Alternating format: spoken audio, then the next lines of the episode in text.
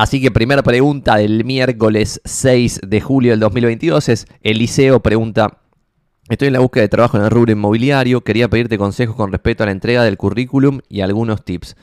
O sea, lo que me pregunta Eliseo es, che, ¿cómo hago para que una inmobiliaria me tome? Voy a compartir pantalla de un currículum mío del, creo que es el dos mil dieciséis, sí, dos mil dieciséis.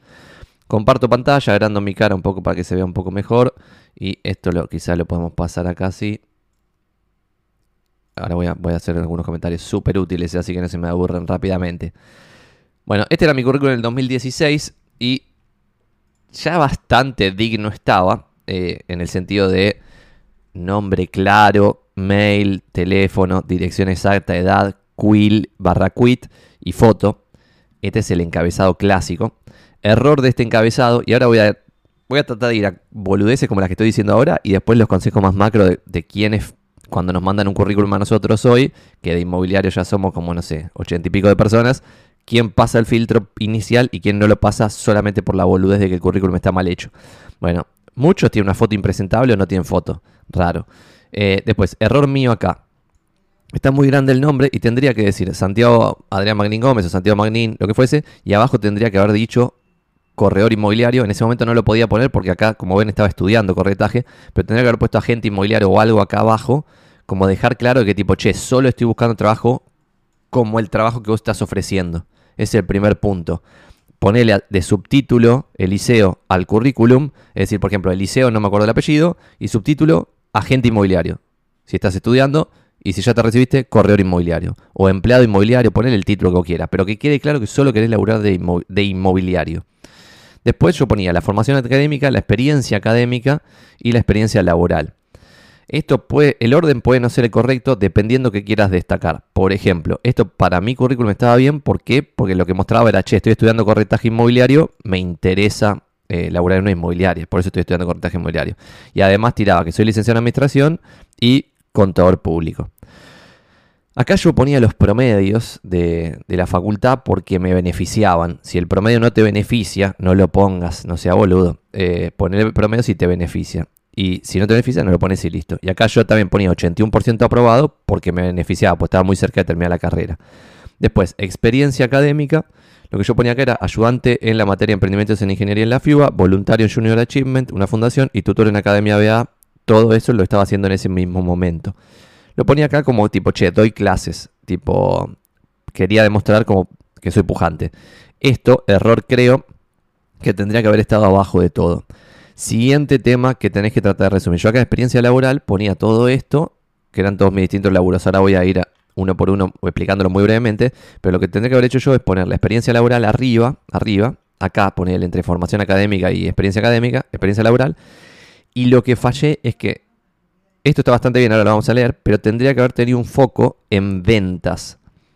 Es decir, por ejemplo, cuando yo laburaba en Tenaris, no era vendedor, no trabajaba en, en rubros, en la parte comercial. Trabajé en recursos humanos, en sistemas, en Tenaris University. Sin embargo, como que tenía roles medio de influencia, porque por ejemplo en sistemas yo no era tipo programador. Ven lo que dice acá, dice lanzamiento de la nueva intranet, adopción global superior al cincuenta por ciento y creación de esquema de soporte a usuarios de alta calidad, baja del soporte en treinta y cinco por ciento. Bueno, a esto le falta un punch de ventas porque en realidad este, yo estaba desde el lado de convencer a la gente de que use la intranet que Tenaris había pagado. En consecuencia, medio que era un vendedor interno y recorría las plantas y me juntaba con distintos equipos en distintos lugares y no sé, iba, creo que había una planta en ese momento en Valentina, sí, no sé, en el conurbano había una planta que ya no está más. Entonces iba a la fábrica, hablaba con los muchachos, trataba de convencerlos, che, usen esto que van a laburar mejor, van a tener más tiempo, van a ser más felices. Y bueno, eso es un rol medio de vendedor a pesar de que no era vendedor.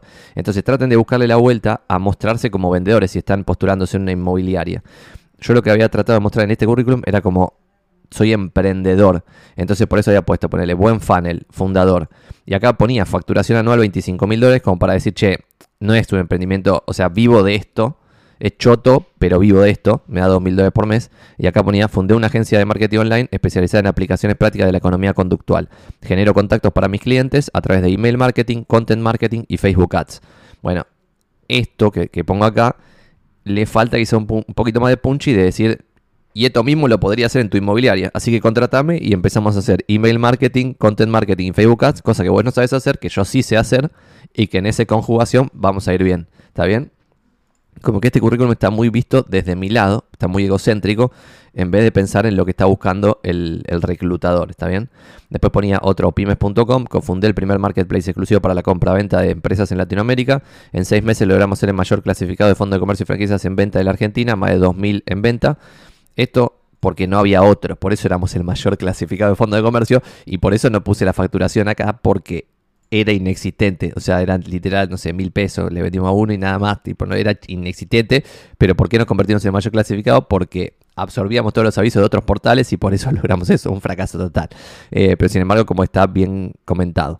Buen andar, fundador de vuelta, cofundé una agencia de alquiler de autos para uso comercial, la empresa tuvo un impacto directo fuertísimo en empleos generados en Lanús, eh, un chamullín interesante, facturación anual ciento setenta mil dólares, esto era un poco más digno, obviamente me quedaba un margen muchísimo más chiquito de toda esa guita, eh, estudio contable, laburé, pum, y editorial Verde Hatri, fundador. Entonces le daba un foco más de, che, este pibe es emprendedor, entrevistémoslo. Quizás lo tendría que haber hecho más breve que lo que está acá. Después ponía disertaciones, publicaciones y premios, lead blogger en el cerdo capitalista punto com, blog de finanzas personales con un tráfico mensual, bla. Outstanding Award en Tenaris University Induction Camp, programa de capacitación de ciento sesenta horas para sesenta y dos jóvenes profesionales de alto potencial. Esto está bueno, como decir, che, juntaron a sesenta y dos monos de distintos países del mundo y este papanata ganó el Outstanding Award, eh, no debe ser tan boludo, eso está bueno. Y después disertante, o sea, como que doy charlas en, en el Instituto Baikal, en Carlo Pellegrini, en La Plata Javit, la U C A, en Tenaris, en Pechacuche, bla. Esto porque me servía como un lindo magia de tipo, che, este pibe groso, algo así. Y después este dato de interés es medio falopa, esto no tendría que estar. Y tendría que tener datos de interés que estén alineados a lo que vos te estás postulando. Por ejemplo, si es un puesto de vendedor, quizás algún hobby en el cual se demuestre que conoces gente pudiente. Por ejemplo, juego al golf en no sé dónde, o soy miembro del Yacht Club, ahí sumaría. Y es una sola línea, que es una gran línea que suma. Eh, todo esto de que hizo cursos en psicología y bla, a nadie le importa. Por lo tanto, o oh, acá puse dropout de las carreras de edición y economía en la U B A, a nadie le importa. Miembro del Instituto Baikal, a nadie le importa. Eh, y otras boludeces. Y después, ah, otro error básico. Presencia en redes sociales, acá ponía tipo LinkedIn, Twitter, Facebook.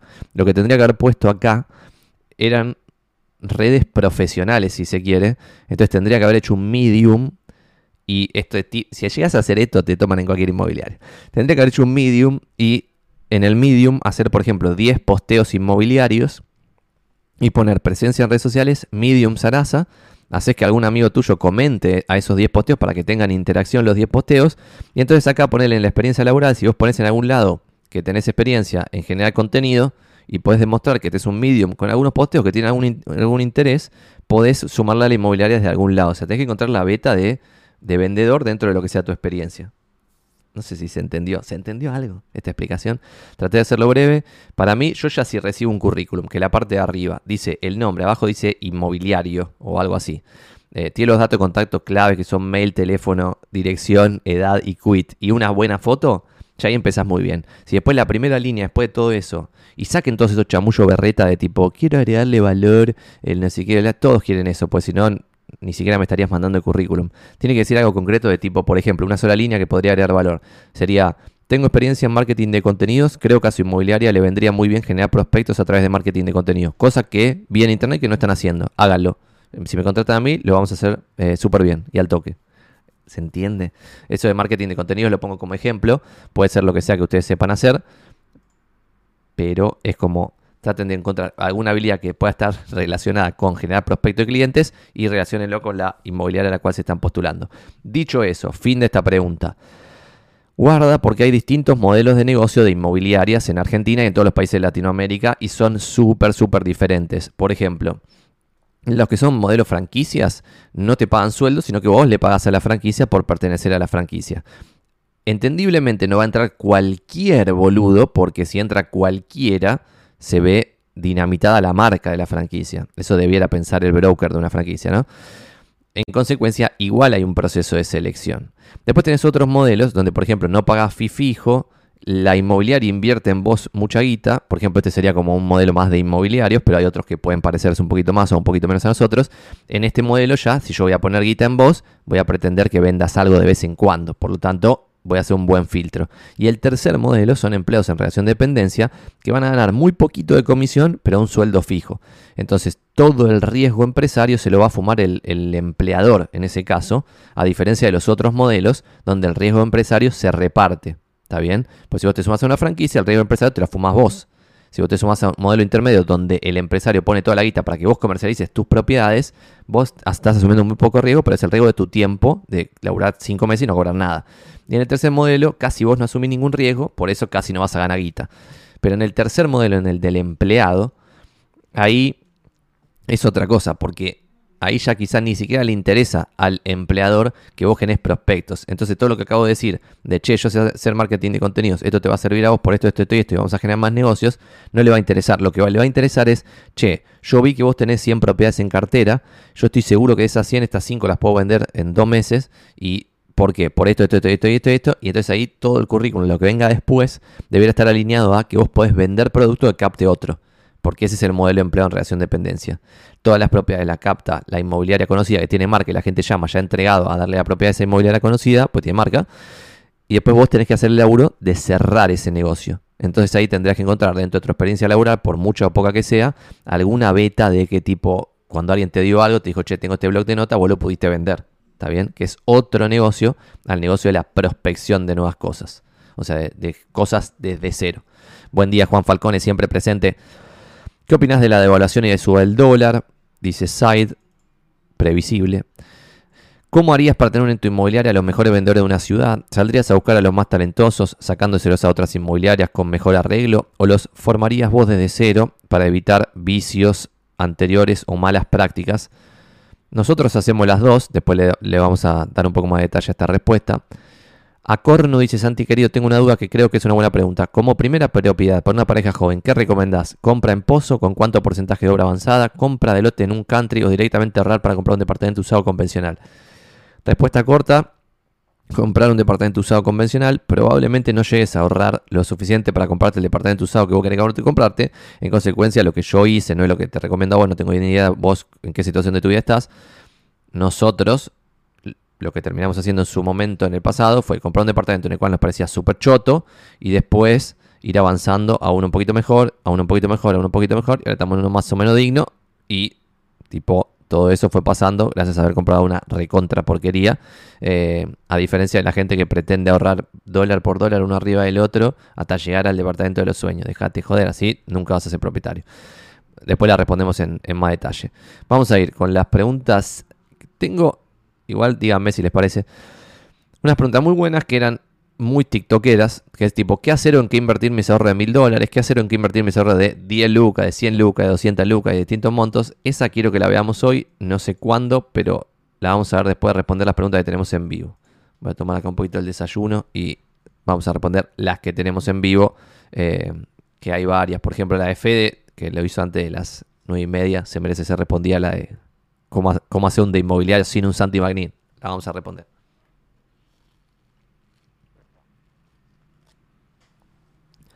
Bueno, Fede preguntaba, ¿crees que se puede armar una red como de inmobiliarios en otra ciudad parecida a Capital sin tener un Santi Magnín haciendo marketing de contenidos?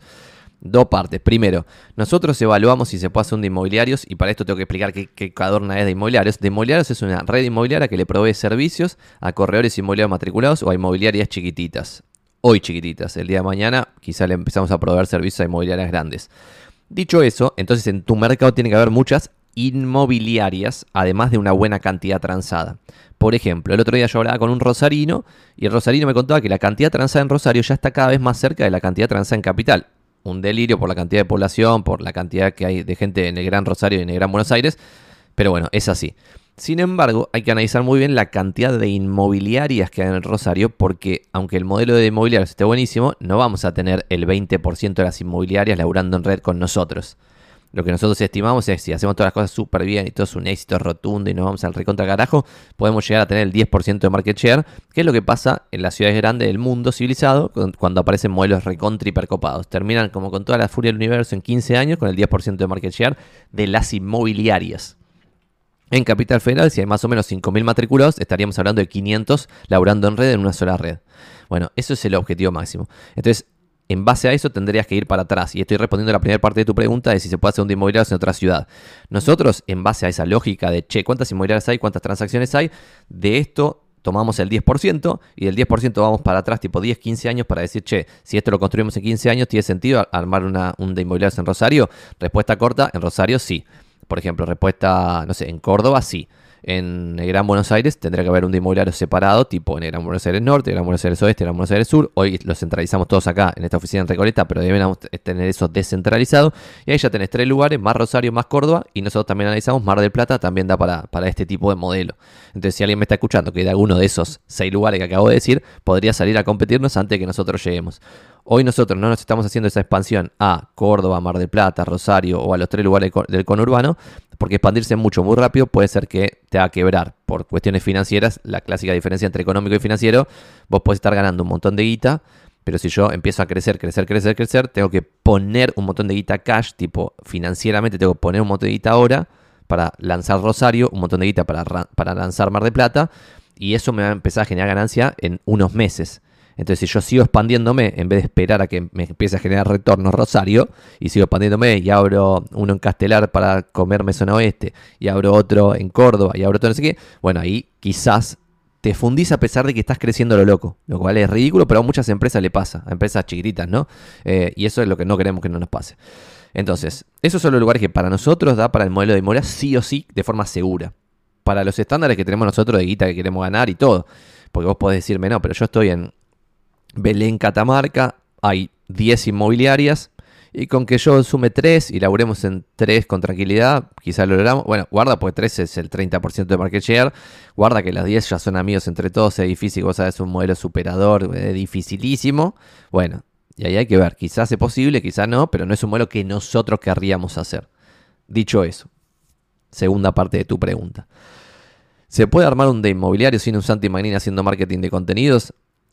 Al principio la veo muy difícil. Nosotros hoy, en el momento en el cual estamos ahora, mira, te digo la verdad, yo por una situación personal me fui cuatro o cinco días a la oficina, ya no sé ni cuántos somos en, en total, en de inmobiliarios. Ese es el nivel de crecimiento delirante que, que manejamos, porque como hay una nueva camada que entra en invierno y no entran todos exactamente en el mismo momento, bueno, ahora somos ochenta y cinco. Eh, ochenta y cinco es el equipo total de inmobiliarios.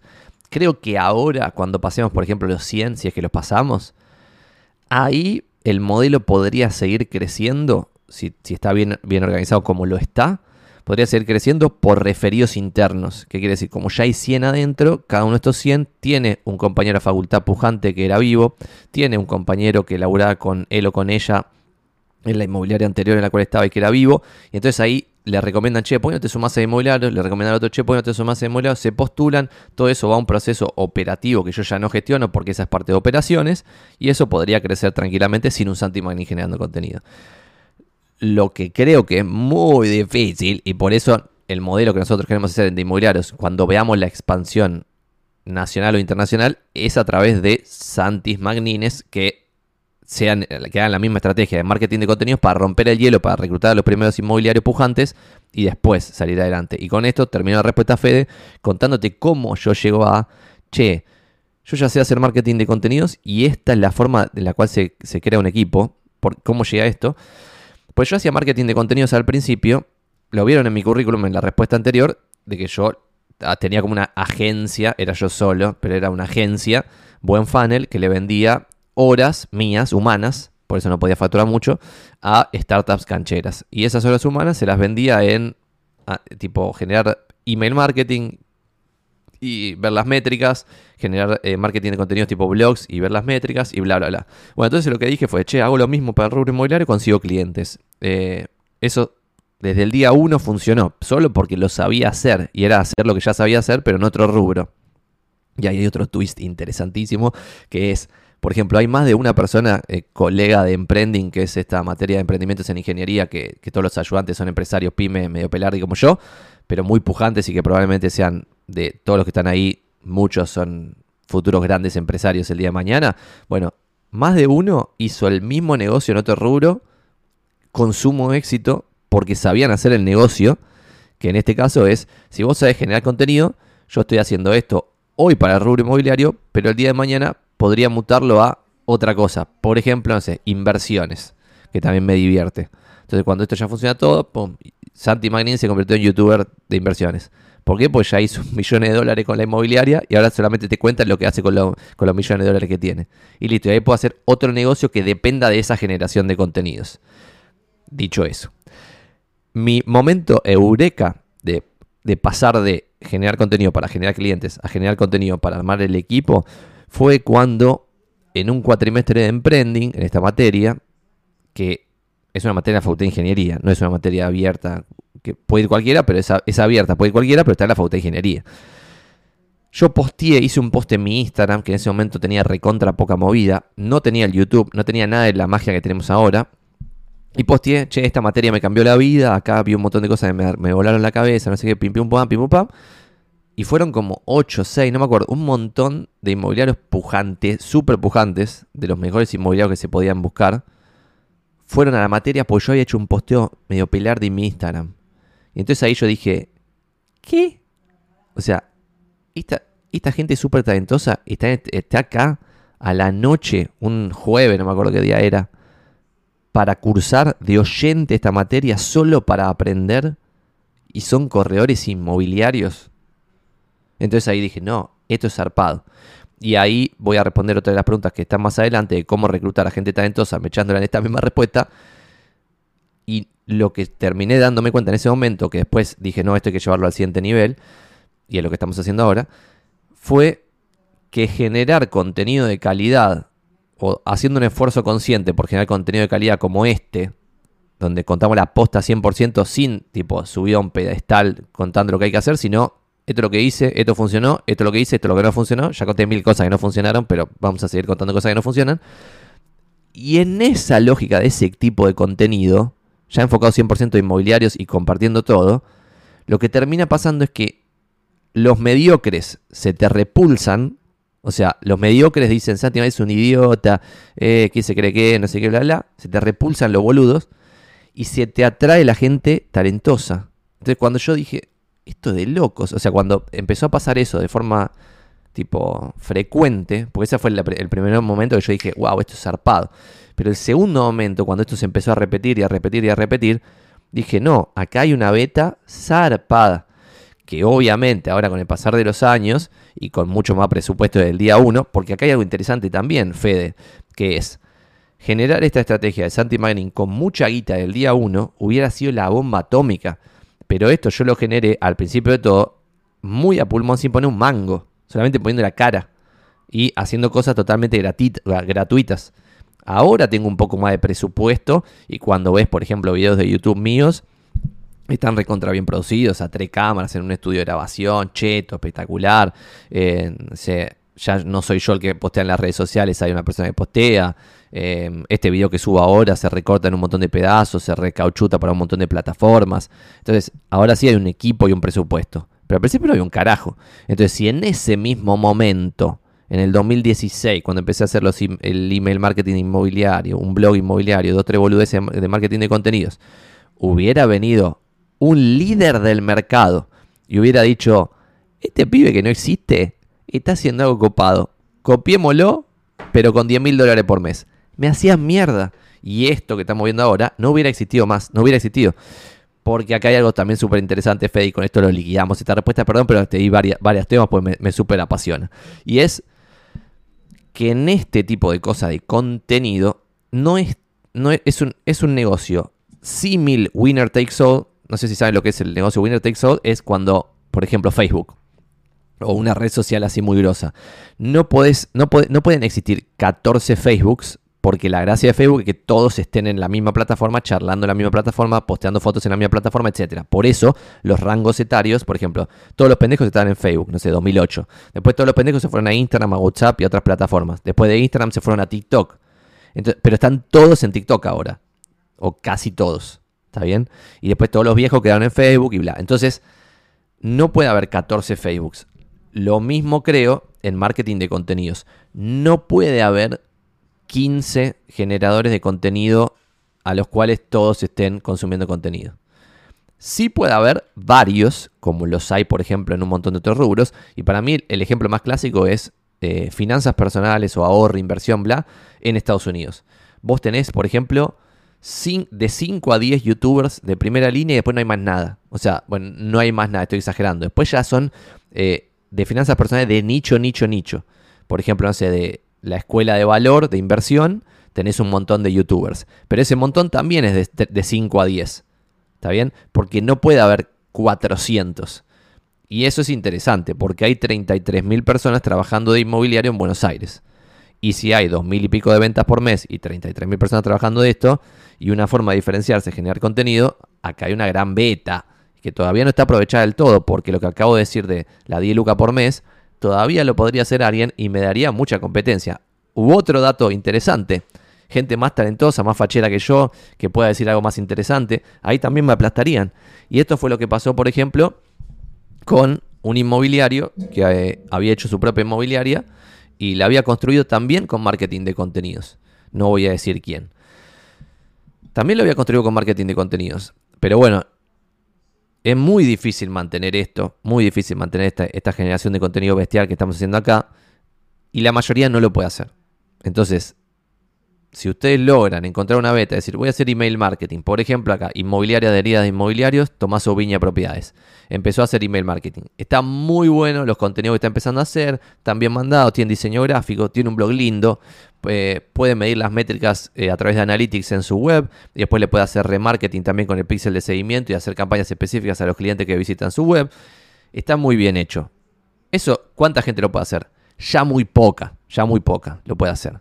O sea, no sé, de todos los inmobiliarios, con suerte el cinco por ciento, con furia del universo. Sin embargo, el verdadero desafío que tiene ahora Tommy, que tienen mucha gente, es mantener el esfuerzo. Porque hacer un mail, dos mails, veinte mails, cuarenta mails, los puede hacer no cualquier boludo como otras cosas, pero cualquiera de ese cinco por ciento de gente capaz que lo puede hacer. Y ese cinco por ciento es mucha gente. Porque de treinta y tres mil personas, perdón, pero voy a hacer la cuenta, treinta y tres mil por el cinco por ciento te da mil seiscientas cincuenta personas. Sin embargo, de esas mil seiscientas cincuenta, si te pones a pensar cuántos pueden tener el talento y la magia para hacerlo una vez, diez veces, veinte veces, pero después hacerlo ciento cuarenta veces, o por ejemplo mi canal de YouTube ahora tiene mil ochocientos cincuenta videos, una cosa así. El siguiente canal inmobiliario con más videos tiene doscientos. Bueno. Eso es parte de la respuesta, Fede, y con esto liquido. Muchas gracias por tu pregunta, gran pregunta, espectacular. ¿Cómo es el mercado inmobiliario hoy comparado con dos mil veintiuno? Pregunta Martín Colaccio. Supongo, Martín, que te estás haciendo referencia a Argentina. Voy a tratar de ser lo más breve posible. Yo en su momento voy a poner dos o tres eh, grandes momentos de discurso que yo daba, que repetía hasta la infinidad, por eso me los acuerdo, y es, por ejemplo, dos mil diecisiete. O dos mil diecisiete y dos mil dieciocho parte también.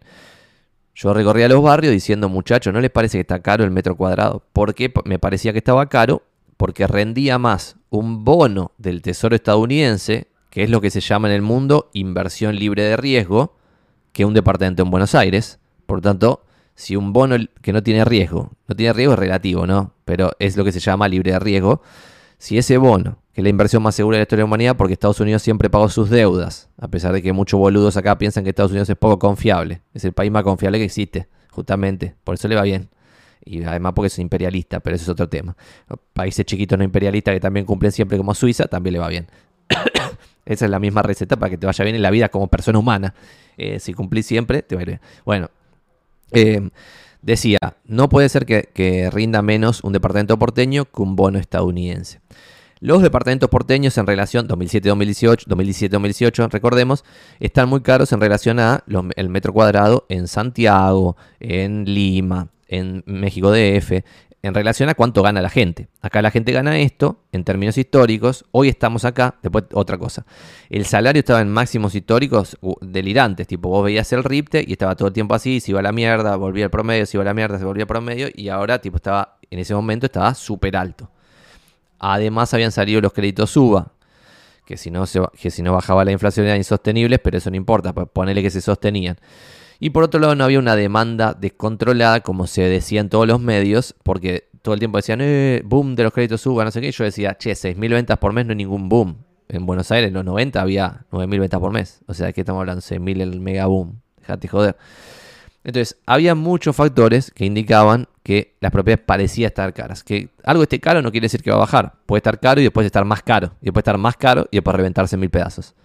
Y que algo esté barato, como ahora me parece que Buenos Aires está barato, y respondo, Martín Colaccio, tu pregunta diciendo que hoy me parece que está un poquitito más barato que en el dos mil veintiuno toda la Argentina, especialmente la Ciudad Autónoma de Buenos Aires, con excepción de barrios cerrados y country que tuvieron un rebote por el cambio cultural que para mí iba a ser de corto plazo y que la gente se va a ir a la recontra loma del orto, de vuelta. Un montón de situaciones que a la gente le van a pasar en la vida van a hacer que se den cuenta que te conviene vivir en Recoleta, no te conviene vivir en la loma del orto, en Pilar, a no sé cuántos kilómetros de todo. Eh, pero bueno, eso para mí va a pasar con el tiempo y esa ya es una opinión personal. La parte más objetiva es que ahora la renta de los departamentos en la ciudad, en la Ciudad Autónoma de Buenos Aires recuperó, o sea, está en tres y pico por ciento, y sin embargo, y esto es interesante, el R I P T está en mínimos históricos, se mantiene ahí pegado a los mínimos, chotísimo, de, destruido por completo el salario de la clase media, y los alquileres que cobran los propietarios van a estar siempre relacionados con lo que gana la gente. Después boludeces como la ley de alquileres o cosas así pueden meter ruido e interferencia en la fijación de precios del mercado, pero sin embargo va a depender de cuánto gana la gente. Si la gente gana mil dólares, un departamento promedio de Buenos Aires va a estar trescientos el alquiler. Si la gente gana dos mil dólares, el departamento promedio de Buenos Aires va a estar seiscientos el alquiler. Y si la gente gana quinientos dólares, va a estar ciento cincuenta, que es el ejemplo de ahora. El alquiler, ponele. ¿Está bien? Va a seguir más o menos al ingreso. Entonces, si el ingreso está en mínimos históricos y uno puede pensar que en el largo plazo eso tienda a la media o vuelva a una nueva media más deprimente, pero que no esté en el mínimo y que cada vez sea un peor, peor, peor, peor, peor, peor, peor, la renta mejoraría aún más porque los precios están bajando y el ingreso debiera subir. Por otro lado, un mercado bajista con una inflación en valores nominales en dólares, con una inflación del ocho por ciento anual en dólares, es una guasada. Nosotros estamos midiendo que en el dos mil veintidós vamos a estar más o menos en diez por ciento de baja de precios. Hay que ver cómo se pasa el segundo semestre, pues si se va la remierda del dólar y todo es una incertidumbre total, ahí va a cambiar, pero pareciera ser que eso no, no debiera pasar tan descontroladamente. Bueno, si tenés diez por ciento de baja nominal en dólares, la baja real en poder de compra posta, dado hay ocho por ciento de inflación en dólares, es entre el quince y el veinte por ciento. Y es guaso, porque se acumula esto a, las, a los tres años de baja anteriores. Entonces, y ahora de vuelta, al menos por ahora, tímidamente las tasas en Estados Unidos están subiendo, va, tímidamente no, a lo loco, pero sin embargo siguen siendo muy bajas las tasas, por ejemplo, del bono libre de riesgo este, al cual siempre referimos. Entonces hoy el departamento en Buenos Aires rinde mucho más que la, la inversión libre de riesgo, inclusive con salarios hechos mierda, que es el escenario contrario al del dos mil diecisiete. Con salarios estratosféricos era una renta peor a la del bono del tesoro. Entonces ahí podría decir esto está caro. Yo lo que hoy digo es esto está barato. Eso es como veo el mercado inmobiliario hoy en el dos mil veintidós, en julio del dos mil veintidós. El mercado inmobiliario en Buenos Aires está barato. Eso quiere decir que comprar hoy el seis de julio del dos mil veintidós, no tengo ni la más pálida idea, y hacer timing del mercado es una boludez, pero sí te puedes dar cuenta cuando algo está barato y algo está caro. Muchos que estudian finanzas creen que eso no se puede. Creen que el precio siempre está correcto porque creen en los mercados eficientes y creen que si un comprador y un vendedor se ponen de acuerdo en un precio, ese precio es eficiente y está seteado de forma racional. Yo no creo eso. Creo que hay errores en la forma en la cual el mercado pone precios y hay veces que cosas, por ejemplo... Bueno, no me voy a meter en las cripto y el delirio místico, pero sí hablando en genérico de esquema de Ponzi o eh, cosas con valor intrínseco cero. Por ejemplo, no sé, si yo salgo a vender, no sé, una hojita y digo que la hojita la tocó Mengano, no genera renta la hoja, no me va a generar un, un flujo de fondos en el futuro que pueda descontar al presente con una formulita. Por lo tanto, es un coleccionable. Vos te, la, la hojita la haces un cuadrito, te la guardás y esperás que mañana haya un gil que pague más por la hoja de lo que vos la pagaste. Eso es la Grateful Theory, que hace poco Bill Gates salió por todos los barrios a hablar de que las cripto eran la más grande Grateful de, de toda la historia. ¿Por qué? Porque necesitas un full más grande, o sea, un tonto más grande, para que pague más por algo que no tiene valor intrínseco. Eso no quiere decir que esté mal, porque, por ejemplo, las obras de arte funcionan así. Vos podés hacer guita en el mercado del arte comprando algo que no genera renta, que no tiene un flujo de fondo que se va a descontar al presente, pero sí que esperás que en cinco años alguien pague más que lo que vos pagaste, y después que en diez años alguien pague más que lo que vos pagaste. Todas esas cosas son especulativas. Se parecen más a un esquema de Ponzi que a comprar acciones de Kraft o de Tenaris, que producen cosas e intentan ganar guita. Obviamente pueden quebrar, pero intentan ganar guita. Y eso se puede descontar al presente con una formulita y ver cuánto es el valor que un, hoy debiera tener ese activo. ¿Está bien? Entonces las propiedades creo que están baratas en Buenos Aires, a diferencia de otros activos en el mundo internacional que les acabo de mencionar, que me parece que están caros. Entonces puede pasar cualquier cosa, porque claramente esto puede estar barato. Por ejemplo, yo el día de las PASO, dos mil, ¿cuándo fue? dos mil dieciocho, en las PASO, el día que fueron las PASO, bajó cincuenta por ciento de la bolsa. Es más, voy a tratar de compartirlo porque esto es interesantísimo para cerrar este tema. Para cerrar este tema desde el lado de, che, guarda que algo puede estar barato y puede seguir bajando, y puede seguir bajando guaso. Y algo puede estar caro y puede seguir subiendo. Eh, voy a ver si lo encuentro. Ah, sí, acá lo encontré. Y es interesante, solamente a modo anecdótico. El otro día alguien eh, retuiteó este tweet del año del pedo mío y me lo hizo acordar a mí mismo. Y lo que había puesto ese día, el doce de agosto del dos mil diecinueve, es el Black Monday, diecinueve de octubre de mil novecientos ochenta y siete, fue el peor día en la historia registrada de Wall Street y el Dow Jones bajó veintidós por ciento. veintidós por ciento en un día. ¿Está bien? El peor día, veintidós por ciento. Hoy, doce de agosto del dos mil diecinueve, el S and P Merval baja, bajó ese día, cuarenta y seis por ciento en dólares. cuarenta y seis por ciento en dólares. Y acá ponía, ¿entienden por qué se espera un retorno altísimo por poner un peso en Argentina? El riesgo de operar acá, en cualquier cosa, desde una pyme, una corporación minera, una metalúrgica o en la bolsa, siempre es grosero, inclusive cuando no se ve el cisne negro que está a la vuelta de la esquina. En cambios de un único día, solo un market crash le gana al de hoy de ese día, en todo el mundo, en toda la historia registrada. El de Sri Lanka en mil novecientos ochenta y nueve. Sí, de Sri Lanka y de hace treinta años. Lo loco, plata y bronce es de el S and P Merval. cuarenta y seis por ciento ese día, el dos mil diecinueve, y cuarenta y cinco por ciento en dos mil dos. Es de locos. Que nos vean como defaulters y poco confiables no es solo anecdótico. Los países bananeros pagamos muchísimos puntos porcentuales más por tomar guita que los no bananeros. Y el retorno esperado de cualquier negocio, única fuente de riqueza, se calcula sobre ese riesgo país. Bueno, y vamos a ver la masacre de ese día. Y ven acá que ese día, cincuenta y nueve por ciento abajo de Edenor en un solo día. Superville, cincuenta y ocho por ciento abajo. Loma Negra, cincuenta y siete por ciento abajo. El Banco Galicia, cincuenta y seis por ciento abajo. Central Puerto, cincuenta y seis por ciento abajo. El B B V A, cincuenta y cinco por ciento abajo. Y bueno, dejo de compartir pantalla. Eso fue en las PASO. cincuenta por ciento abajo en un solo día. Después vino la pandemia. Y el mercado volvió a bajar otro cincuenta por ciento más o menos, no en un solo día, pero en el correr del tiempo bajó otro cincuenta por ciento. Y ahora cuando parecía todo recuperarse, otra vez está bajando a lo guaso. Por ejemplo, Banco Alicia, Edenor, Superville, bla. Entonces, me parecía que estaba barato en el dos mil diecinueve. Me parecía que estaba barato, pero dado el riesgo, no tan barato. Por eso no compré.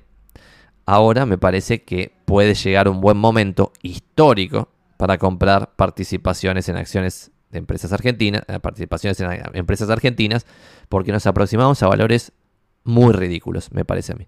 Por razones coherentes, ¿eh? Porque tipo si te prohíben distribuir dividendos o te ponen impuestos delirantes por distribuir dividendos, y sí, o te obligan, si sos un banco, a tener todos tus activos en falopea que no valen nada, y que un día para otro el propio gobierno puede ponerle precio a esa falopeada inservible, bueno, obvio que el riesgo es ridículamente alto. Pero me parece que nos podemos acercar a un momento en el cual, inclusive con ese delirio de riesgo, podría estar todo barato. Propiedades, julio de dos mil veintidós, yo las veo baratas, estoy en modo comprador de propiedades. dos mil diecisiete dos mil dieciocho yo decía, estoy en modo de ver qué cadorna va a pasar. dos mil dieciocho dos mil diecinueve dije, aquí está en modo vendedor de propiedades, porque ya se veía la, la debacle total. Esto ya lo conté. Le dije a los colegas inmobiliarios más pujantes, che, si ustedes están seguros que los precios van a bajar, ¿por qué no venden sus propiedades? Ninguno vendió ninguna propiedad. Me resultaba raro. Pero bueno, este es el mercado. Poco skin in the game. Mucho biribiri, mucha, mucha labia y poco eh, jugarse el pellejo. Si yo digo que hay que comprar propiedades, tengo que estar comprando propiedades. No puedo estar diciendo es momento de comprar y yo estoy vendiendo mi propiedad y te vendo la propiedad a vos diciéndote que es momento para comprarla. Me parece que estaría mal.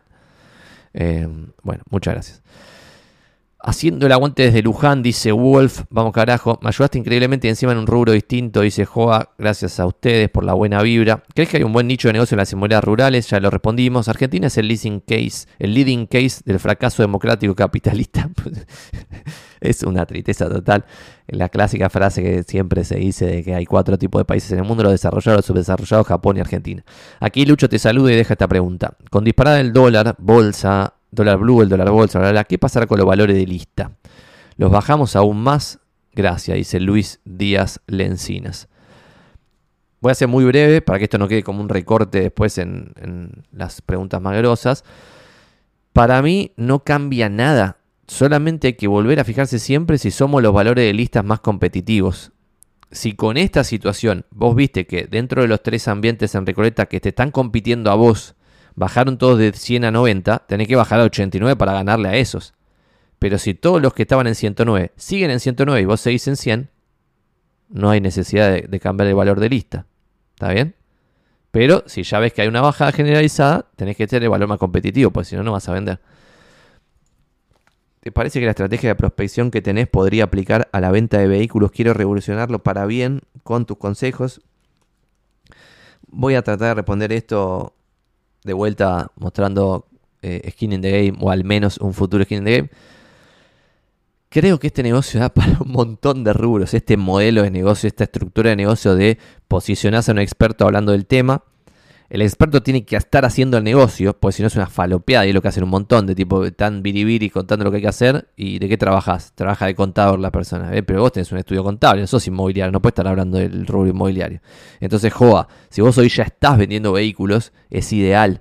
Salís a contar lo que te está pasando, grabás un video ahí tipo abrazando a tu compañero, vendiendo no sé qué, cortándole la corbata a uno, puede vender su primer auto, no sé si eso se hace acá, se hace en Estados Unidos, eh, y boludeces así, eh, eso funcionaría claramente.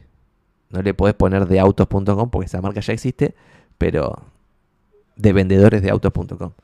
Yo lo veo en muchos rubros, que no los voy a decir para que no me los caguen, nada, mentira, pero digo, por ejemplo, profesionales de distintos rubros que se parecen al rubro inmobiliario, tienen necesidades muy parecidas de una oficina copada, un sistema de gestión copado, una conexión con portales inmobiliarios copado, un estándar de calidad en ciertas cosas que son procesos copados. Bueno, que obviamente yo no lo voy a hacer esos negocios hoy, pero que sí los veo como, esto se recontra podría hacer. Y si tuviera un Santi Magnín peluquero, por ejemplo, para hacer de peluqueros punto com, lo haría, pondría guita en ese negocio sin lugar a dudas, porque la recontraveo. O sea, hacer una oficina canchera tipo peluquería, pero en vez de que haya una sola peluquería, que haya diez peluquerías, cada uno como con su lugar, con personalidad, tipo como cada uno que sea distinto, y vos llegás a como si fuese un coworking de peluquería gigante. Entonces esto creo que da para un montón de rubros, no sé por qué no está pasando. Así que metele, Joa. No me, no, no, no, igual no, no le meta, pues no, no, como digo siempre, no tengo ni idea cómo te va a ir, no tengo ni idea si vos sos la persona indicada para hacerlo. Eh, fíjate si te sirve o no te sirve. Santi, ¿podemos ver sin datos lo que habías comentado del Excel contable de tu empresa? ¿Cuáles son los, los gastos fijos y variables de la empresa? Lo que pasa es que ya no la tengo en esta computadora.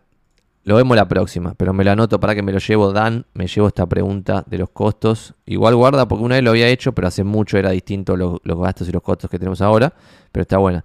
Teniendo en cuenta que este es un rubro de proveedores, ¿cómo haces para que te den bola y te tengan con...? Es excelente esta pregunta, me encanta esta pregunta. Para que voy a comer un poquito de sanguchito este que tengo acá y la respondemos. Ya somos cincuenta y seis personas, es un récord. Tendríamos que haber hecho este horario de nueve y media siempre, ¿eh?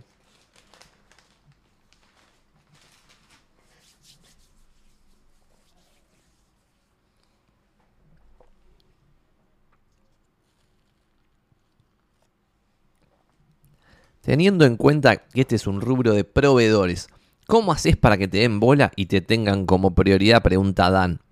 Voy a contar dos cosas. Una, antes Santi medio pelo, eh, no tiene ningún poder de negociación, y ahora Santi tiene poder de negociación. Historia sin poder de negociación, cosa que puede aplicar cualquiera, sea chiquitito o grande o lo que sea. ¿Qué hacía yo?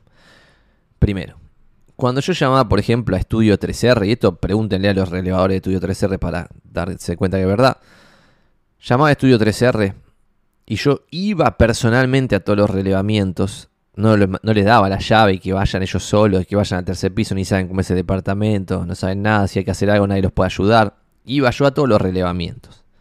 Después, me ponía a limpiar el departamento antes de las fotos, ordenaba el departamento, no dejaba que el fotógrafo haga ninguno de esos laburos porque no le corresponde. Fotógrafo es fotógrafo, no está para limpiar el departamento.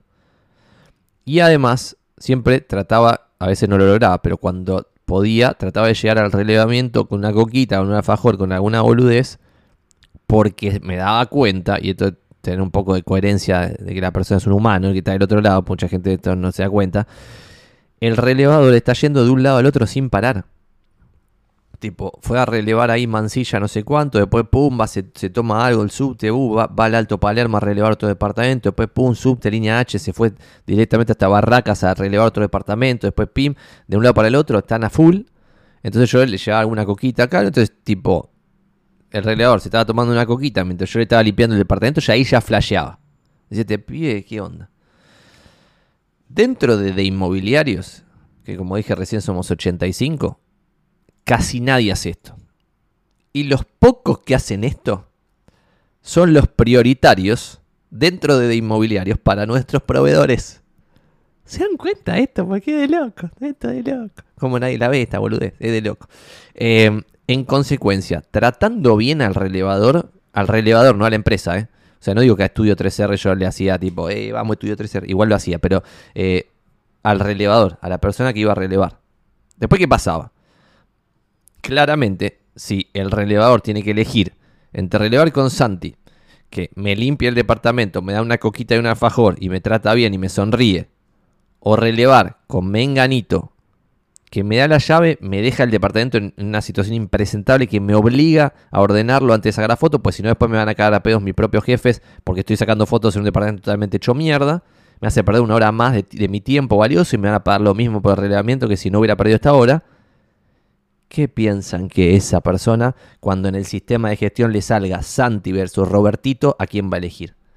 Obviamente va a elegir a Santi. No porque haya un tema de prioridad estratégica, de que le conviene o la mar en coche, no sé qué. No, es porque la va a pasar mejor relevando conmigo que relevando otra propiedad. Ese es el momento sin poder de negociación.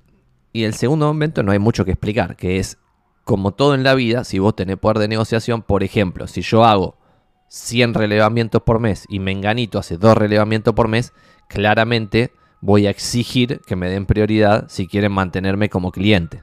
Entonces ahí ya, pum, va listo. Con buena onda, ¿no? Pero ahí ya está. Y esto es súper interesante y es lo que pasa en un montón de otros negocios donde el comerciante no puede perder a un cliente, entonces el cliente pone todas las condiciones en las cuales se labura. Bueno, eso es lo que no debiera pasarte a vos como proveedor. ¿Está bien? Creo que eso responde la pregunta con dos grandes momentos. Lo más ideal es el primero, pues el segundo ya mucho no podés hacer para, para depender. Igual sí, del segundo puedo decir que no es lo mismo tener cien relevamientos por mes para una empresa como Estudio tres R, que tiene decenas de clientes que tienen decenas de, de relevamientos por mes. Por lo tanto, si vos te haces el picante de decir, no, yo quiero que lleguen quince minutos antes, quiero que en un día esté todo listo, no, no puedo esperar cuarenta y ocho horas, te dice, bueno, yo con vos no laburo, ¿quién te cree eso? Me cae bien todo, lo de la coquita, me caías bien, pero ahora ya ni en pedo quiero laburar con vos, pues me vas a poner condiciones y ¿quién te cree que eso? ¿Por qué? Porque él también tiene poder de negociación, porque tiene un montón de clientes que están en la misma situación.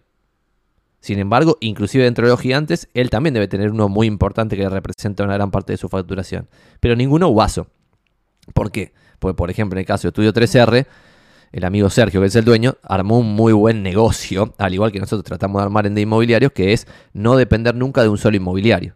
¿Está bien? Yo acá lo armamos todo del día cero para ver si se nos revela algún inmobiliario, por más bueno que sea, como está el capeo, es decir, ningún inmobiliario deja más de no sé cuánta guita por, por año, sí sé, pero no, no lo voy a decir, más de no sé cuánta plata por año. Si esa persona se quiere ir, que se vaya. Y si esa persona pasa de un día a otro por alguna malaria, personal o lo que fuese, a hacer una mala vibra y empieza a destilar veneno para con todo el mundo, lo podemos echar con alegría. Podemos dejar de prestarle el servicio. Como por ejemplo Estudio tres R puede hacer con un gran cliente, decirle no, la verdad que sos detestable, no te presto más el servicio. ¿Está bien? Eso es el mundo contrario al para que te den bola y te tengan como prioridad, como estás preguntando vos, Dan.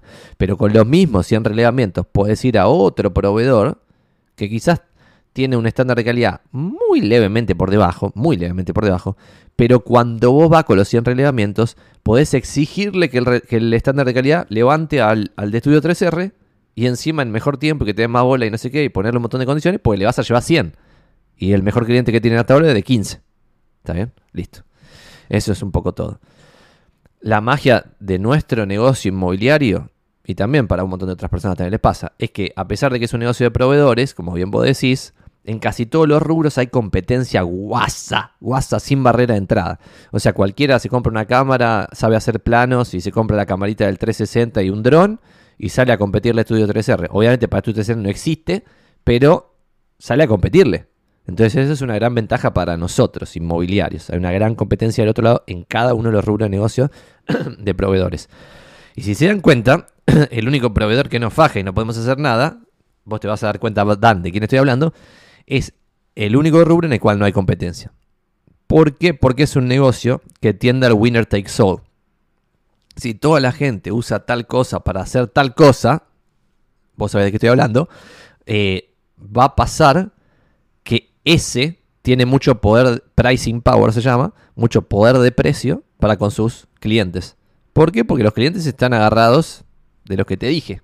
¿Por qué? Porque si no estás en ese lugar, no tenés acceso a todos esos clientes. En consecuencia, tenés que estar en ese lugar y tenés que pagar el precio que éste diga. ¿Puede poner cualquier precio? No puede poner cualquier precio porque va a depender de tu negocio. Si uno está facturando un mango, le vas a decir, no, dámelo de baja. Ya sé que voy a ir cada vez a peor, pero ya no te lo puedo ni pagar.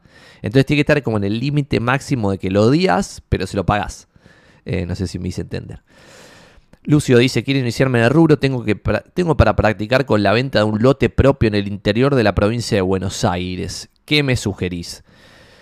Te sugiero, Lucio, que hables con alguien que sepa de lo que vos estás hablando, porque yo de un campo, un lote en Las Flores, no tengo ni la más pálida idea. Así que hablaría con alguien que venda en, en esa zona. Y después sí trataría... y voy a tratar de responderte agregando valor, a pesar de que no sé responderte tu pregunta. No la sé. La respuesta no la sé.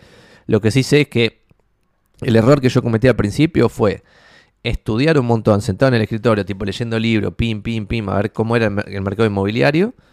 Y después cuando salí a la calle me comieron en un patty, duré menos que un subus en la batalla real del mundo real. ¿Por qué? Porque no entendía cómo funcionaba el mundo real. Entonces, no menospreciaría a los que están ejerciendo el corretaje inmobiliario en tu zona hace cincuenta años, sino que aprendería de lo que están haciendo bien, lo que están haciendo bien, y después me fijaría qué cosa está haciendo, por ejemplo, la Ciudad de Buenos Aires que no está en Las Flores, qué cosa está haciendo los yanquis que no están en Las Flores, y llevar eso y complementar eso con la experiencia del que tiene cuarenta años en tu zona. ¿Está bien? No quedarte solamente en, che, mirá qué bien que labura Mengano, mirá qué bien que labura Sultano, y después salís a la vida real y es como inaplicable todo porque vos estabas leyendo, no sé. Pero por ejemplo, muchas veces me dicen, yo acá en Buenos Aires siempre hablamos de portales inmobiliarios, de destaques, de posicionamiento orgánico en los portales inmobiliarios para salir más arriba en los resultados de búsqueda, y eso tiene sentido en una ciudad con ciento sesenta y dos mil propiedades en venta y solamente dos mil y pico de ventas por mes. Solamente tiene sentido en ese contexto. Pero en un pueblo quizá no se usan portales inmobiliarios. Se usa grupo de Facebook y otras cosas. Entonces ahí yo no te puedo ayudar, entonces no debieras tomarte mi experiencia porque es inaplicable a tu lugar. Y te va a pasar lo que a mí me pasaba con los yanquis y Buenos Aires, eh, o con España. Yo veía, che, hay buyers brokers en España, hay que traer este modelo acá, pumba, pimba, voy a copiar, pim, pim, pim, pim, pim, pim. Salgo a la calle, pum, pum, pum, pum, pum, dos cachetazos. Es inaplicable porque estaba viendo solamente lo que se hacía bien en otro lado y no estaba viendo cómo funcionaba acá la, la movida. Eh, Fede pregunta, ¿venderías el know-how de inmobiliario sin franquiciar?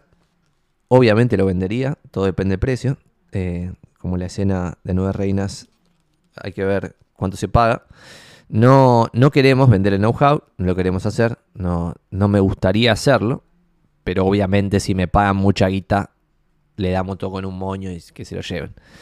Eh, hola tempranero, dice Tiago, vamos Tiago, siempre presente. Santi querido, primera intervención en el chat de Acornu. Tengo una duda que creo que es una buena pregunta. Como primera propiedad, vamos a responder esta y voy a ver si tenemos, uh, tenemos bastantes preguntas eh, más adelante, así que demos un segundo, vamos a tomar un poquito de café.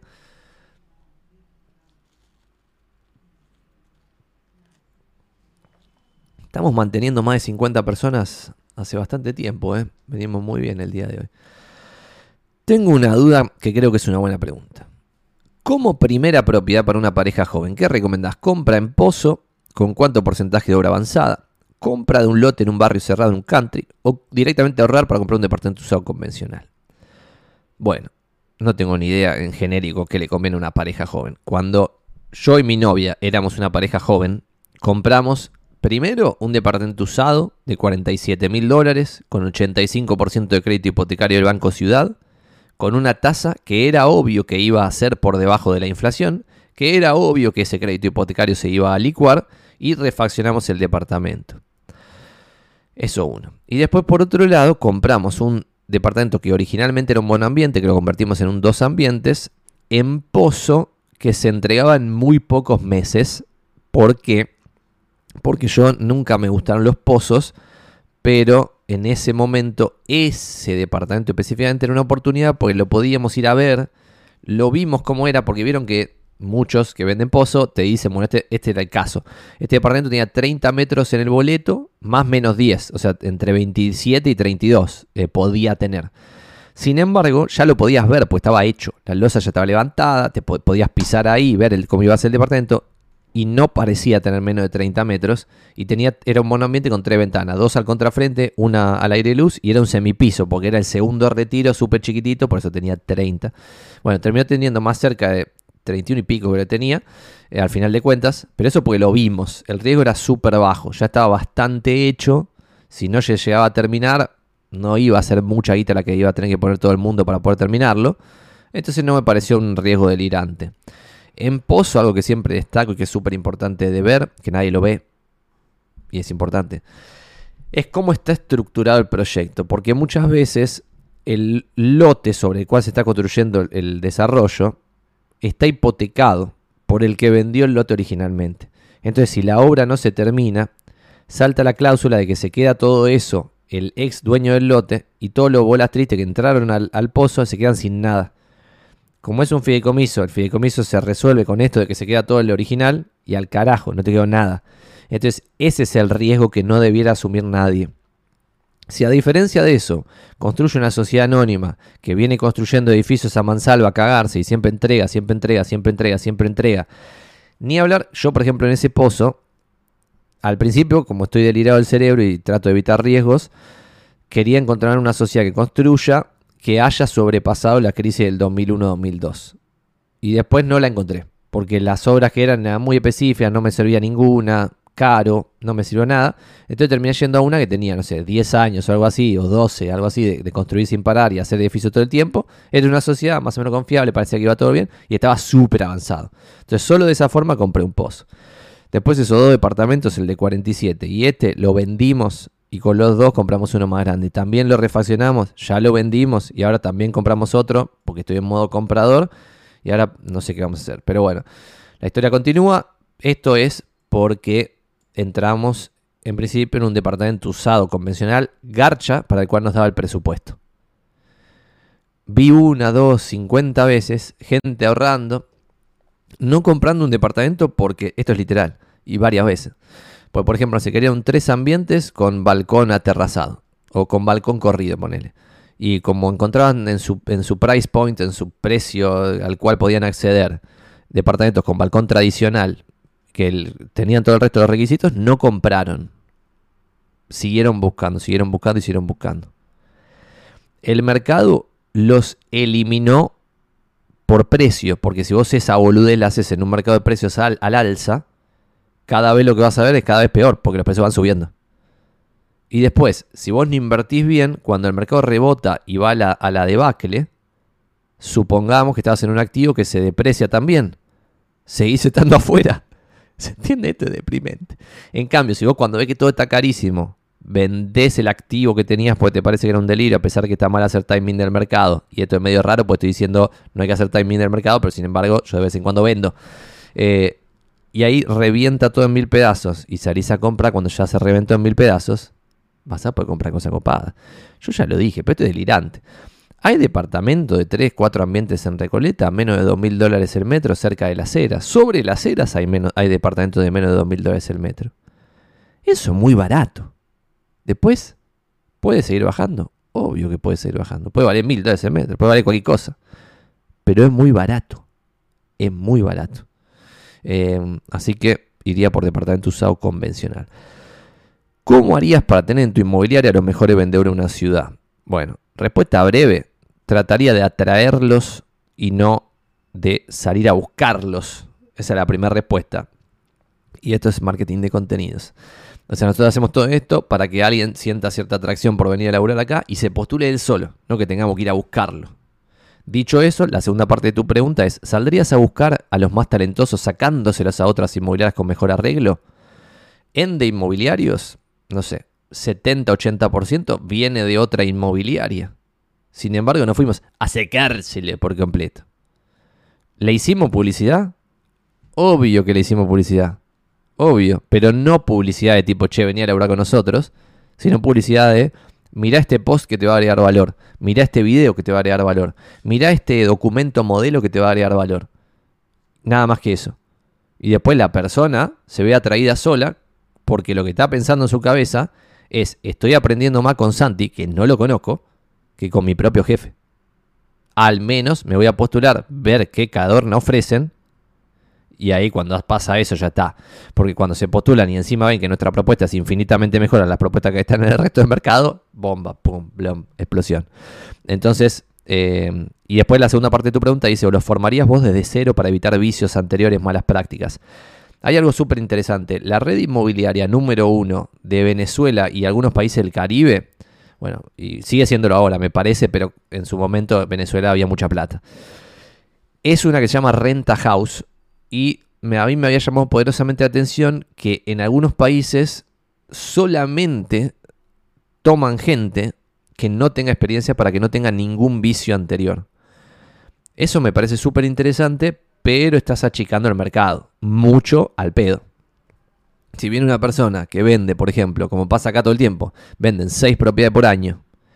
Y nosotros al verlo ya en la entrevista podemos ver que la persona, por ejemplo, es mejor vendedor que yo, pero no sabe hacer marketing, que es lo que nosotros sabemos hacer.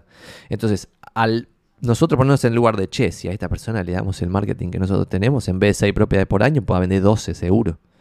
Lo estamos pensando nosotros. Jamás se lo diríamos porque es under promise and over deliver lo que hacemos siempre, lo que tratamos de hacer siempre, que es prometer de menos y cumplir de más. Que la persona venga pensando que va a vender la misma seis del que vende ahora, o dudando a ver si va a vender las seis, y cuando venda doce se cae de culo. Bueno, pero eso pasa porque... todo ese, el circo completo, y finalizo con esto, es porque la persona se ve atraída por algo que no es una publicidad totalmente berreta. Nosotros hemos intentado hacer publicidad de, che, venía a laburar con nosotros. Tipo, vos estabas en Clarín, La Nación, y salía un cartel tipo, che, venía a laburar con nosotros. Y los postulantes eran de una calidad de mierda. O sea, eran postulantes que no sabían ni dónde se estaban postulando, que estaban viendo a la marchanta dónde iban a laburar, cualquier cosa. Y esa es la estrategia de muchos, de muchos, muchas inmobiliarias, muchas redes, muchas franquicias, muchas tradicionales. Reclutan a cualquier papanata y bueno, este, el estándar de calidad se te va cada vez más a la marchanta. Eh, así que eso es todo. Atraer en vez de salir a buscarlos. Y después, obviamente, si estás en una inmobiliaria, no hay problema con los vicios anteriores, las malas prácticas, lo que fuese. Trataremos de cambiarlo. Y ese es lo que nosotros tratamos de ver en el proceso de selección. Cuando viene una persona que tiene ochenta propiedades en cartera, la gran pregunta que se la hacemos directa, pero también indirectamente tratamos de verlo, implícitamente, es, che, ¿esta persona tiene la capacidad para dejar de trabajar cuarenta y ocho propiedades a la vez, todas para el orto? Porque es, es lo, que le, lo que pasa, pues, no te no tenés tiempo, no tenés capacidad para manejar cuarenta y ocho, nadie, ninguno de nosotros, y pasar a trabajar cuatro, ¿se la banca? ¿Se va a bancar? Dar de baja el noventa por ciento de su cartera, estar tres meses juntándose con propietarios, vendedores, retasando todas las propiedades, exigiendo ciento veinte días de laburo en exclusiva al tres por ciento de comisión con un mínimo de tres mil dólares, ¿se la va a bancar? Si se la banca, ese cambio cultural grosso que hay que hacer, obvio que entraría. Pero muchas veces en esa charla surge que la persona está feliz de tener ochenta propiedades en cartera. Y si está feliz con sus ochenta, está perfecto, que se quede en la red en la cual está, a la cual ni siquiera le hace perder demasiada guita porque sobre esas ochenta no invierte en un mango. Pero si nosotros nos trae las ochenta de inmobiliarios, nosotros mandaríamos ochenta fotógrafos, haríamos ochenta planos, haríamos ochenta visitas virtuales, haríamos ochenta videos con dron, haríamos ochenta amoblamientos virtuales de la foto vacía y a eso le pagaríamos todos los meses ochenta super destacados Premier, que es el máximo nivel de destaque en Zona Prop, ochenta avisos de otra categoría en otros portales, sistema de gestión que se tiene que bancar más y más y más propiedades porque cada vez sale más caro y más y más usuarios y todo eso al pedo. O sea que, qué sé yo, hay que pensarlo muy bien. Eh, lo de la devaluación lo respondimos cortito y al pie. Ya respondimos la pregunta de Ocarnu. Mudafy, ¿es competencia o es competencia? Yo lo veo como competencia, pero porque soy muy naif y veo a todos como competencia. Inclusive a los que me putean, los veo como competencia. Inclusive a los que me putean le compartimos comisión, ¿eh? Le compartimos comisión, estamos con los brazos abiertos. Y ni hablar que con Mudafy me llevo súper bien. No sé si vieron ayer, anteayer, uno de estos días, salió un newsletter que tiene unos videos, un post mío que hice una colaboración con Mudafy. Así que soy fan, espero que les vaya súper bien. Y es el modelo de Redfin, del cual yo jodí bastante cuando trabajaba, por ejemplo, en Zona Prop, etcétera. Siempre decíamos el Redfin latino. Eh, yo sabía que alguien iba, iba a animarse a hacer el Redfin latino. Y bueno, eh, ya se animaron a hacer el Redfin latino. Ojalá que les vaya súper bien. Santi, ¿por qué el cambio de horario? Me tuve que levantar antes. Me gusta ese nivel de vagancia que estamos manejando, Sidekick. Eh, porque necesito agendar todas las cosas. Ahora no voy a contar específicamente por qué el cambio de horario, pero igual va a quedar forever. O sea, esto surge por una necesidad mía, pero creo que a la larga va a ir para mejor porque nunca mantuvimos, ahora ya bajamos a cuarenta y siete personas, pero nunca mantuvimos más de cincuenta por, no sé, cuarenta y cinco minutos, y eso debe ser porque era antes de las diez o algo así. Juan Falcone pone matriculados vigentes en Rosario, más o menos mil doscientos, cantidad transada mensual, mil sesenta y cinco propiedades sobre un stock de sesenta y un mil propiedades publicadas. Es súper interesante, como vean acá, gracias a lo que comenta Juan Falcone, para ver un poquito el panorama argentino en general y no tanto porteñocéntrico, como soy yo. Eh, pero mil sesenta y cinco ventas mensuales sobre sesenta y un mil propiedades en venta te da un porcentaje del uno coma siete por ciento de ventas eh, por mes, uno coma siete por ciento. En Buenos Aires vos tenés más o menos ciento sesenta y dos mil propiedades en ventas y dos mil quinientas propiedades eh, vendidas por mes, y te da más o menos uno punto cinco propiedades vendidas, eh, ventas sobre propiedad publicadas por mes. Más o menos en las dos ciudades tenés, redondeando, el seis por ciento de la cartera de propiedades en venta se vende en un cuatrimestre, que es lo que debiera durar una autorización de venta. ¿Está bien? Más o menos el seis por ciento. Por lo tanto, eso es lo que yo tomo siempre para hablar con propietarios o hablarlo acá en el equipo. Y es que si más o menos el seis por ciento se vende en una autorización de venta, quiere decir que una de veinte propiedades se vende. Una de veinte se vende. No este mes, el mes que viene o cuándo. Una de veinte se vende. Y la oferta encima va creciendo. Así que es súper, súper loco. Eh, gracias, Juan Falcone, por la pregunta. Santi, ¿cómo afecta la suba del dólar al rubro inmobiliario? Eh, esto ya lo respondimos. Repetís la materia, dice Wolf, emprendimientos en ingeniería. Es la materia en la que soy ayudante. Solo una nota. Es notorio que le haces caso a la diseñadora, ya que asocio el traje azul a vos. Mamá. Y no es diseñadora, ella es eh, asesora de moda. Hola Santi, ¿qué libro recomendás para empezar a invertir? Como bien dice Nico Monte, ya no tengo ni que responder las preguntas. Recomiendo, como recomienda Nico Monte, El Inversor Inteligente, un libro de Ben Graham. Tiene un título vende humo, pero sin embargo es un libro del año treinta, o sea, tiene como casi cien años ya. Eh, y es un muy buen libro para invertir coherentemente. A pesar del título vende humo, es un libro muy copado y es el libro que recomienda Warren Buffett, no yo, que soy un, un pinche, sino Warren Buffett, el mejor inversor de la historia de la humanidad. Es un discípulo de Ben Graham, que es el autor del libro El Inversor Inteligente. Eh, Oxluti dice, Zona Prop, primera intervención en el chat, no vamos a responder preguntas polémicas. Mil gracias por la respuesta, Santi. ¿Cómo afecta la suba del, del dólar al rubro? Ya lo dijimos, lo vuelvo a responder porque está mucho esto de lo, cómo afecta el, el, la suba del dólar al rubro. Si tus comparables no están bajando el valor de lista ahora, yo no bajaría el valor de lista, pero sí lo bajaría si vos estás en ciento nueve y tus comparables están en cien. Si tus comparables están en cien y vos estás en ciento nueve, tenés que bajar a noventa y nueve para ser el más barato y darle una señal al mercado de que vos querés ser el que se venda. ¿Está bien? Pero eso no cambia, esté a lo que esté el dólar.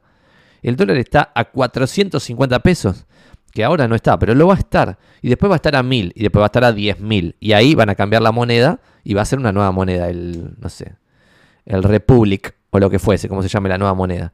Y ahí probablemente va a volver a pasar lo mismo. El Estado va a gastar más plata de la que recauda, no va a poder pedir pre pre prestar esa plata al exterior porque la tasa que le cobran es altísima. Dado eso, va a tener que imprimir la plata, pues ya no le quedan más activos para reventar en el mercado. Y como tiene que imprimir la plata, la moneda vale cada vez menos. Como cada vez vale menos, se acumula esa, ese efecto devaluatorio, causa del déficit fiscal. Entonces genera que se haga mierda la moneda, pero eso no cambia nada. Al rubro inmobiliario no nos tenía que... O sea, nosotros tenemos que estar ahí metiéndole Zona Prop, Argenprop, Mercado Libre Inmueble, GoPlace y todo el X, mirando la oferta de propiedades en venta, ¿está bien? Mirando la oferta de propiedades en venta. ¿Por qué? Porque al ver la oferta de propiedades en venta, vamos a ver si cualquiera de las variables está afectando el mercado inmobiliario, porque hay algo interesante. Nosotros no tenemos que ser Nostradamus de ver qué va a pasar o por qué está pasando lo que está pasando. Solamente tenemos que explicar lo que está pasando. Y lo que está pasando es que hay departamentos sobre las Heras, medio pelo, en Recoleta, en la buena zona de Recoleta, a cincuenta metros del cementerio, que están ahora a menos de dos mil dólares el metro. Entonces, si vos salís con un departamento medio pelardi en un tercer piso al frente sobre las Heras a dos mil doscientos dólares el metro, no se lo vendés a nadie, porque tenés al lado uno a mil ochocientos cincuenta dólares el metro. Entonces, si tenés al lado a mil ochocientos cincuenta, ¿por qué está a mil ochocientos cincuenta?